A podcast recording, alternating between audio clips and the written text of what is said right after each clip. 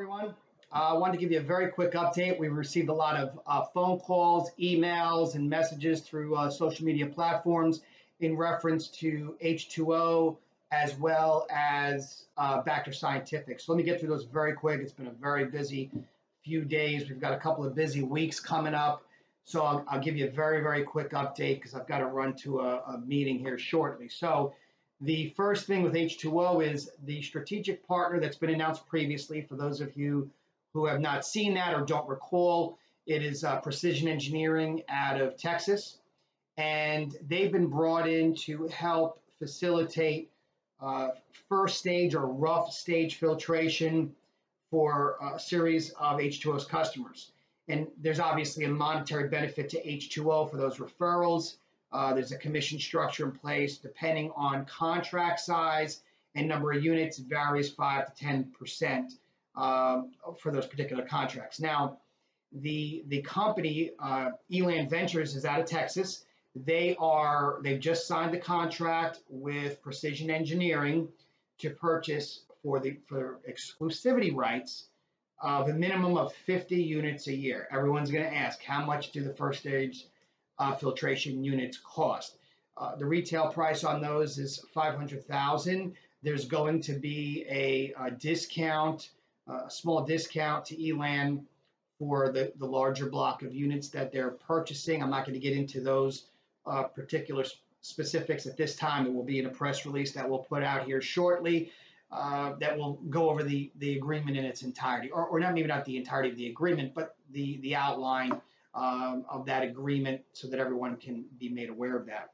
The uh, now, what is this filtration? This is just a first stage filtration that takes out the larger solid materials, the mud and you know larger particulate matter, so that it can be put back into the ground for or, or in the drill uh, wellhead for to continue drilling. That's just the first stage for filtration. Has nothing to do with H2O's water treatment uh, platform.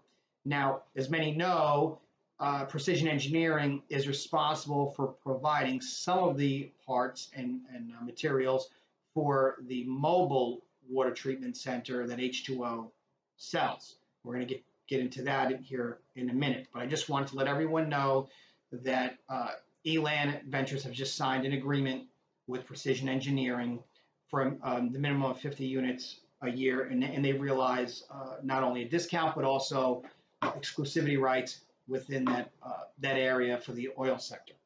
Now, the um, the next stage of this agreement, right, with the with Eland, that is specific to H2O processing, is H2O processing will provide via an agreement that we are currently finalizing with Eland to purchase three to four units of the, the mobile water treatment center minimum a year. Those units, as many know, are about two and a half million dollars when they come with the evaporator system that I mentioned previously.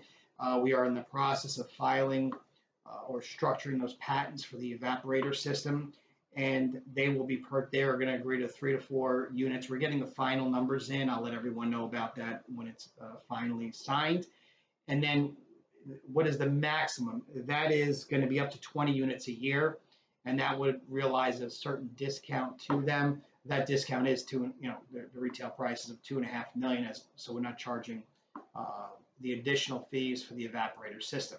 So that is, so the, the agreement with Precision Engineering is finalized for exclusivity, and then moving forward with H2O, we'll have something uh, finalized here over the next couple of days. I'll probably let make you aware of it uh, next week sometime.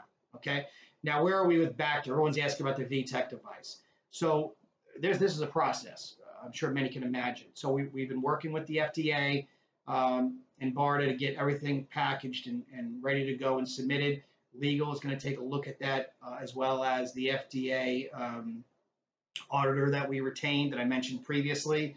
By tomorrow, the expectation is to have the package uh, in its final form uh, to the FDA by the end of the week. So I'll let you know about you know where we stand on that next week and and give you a little more insight into that process.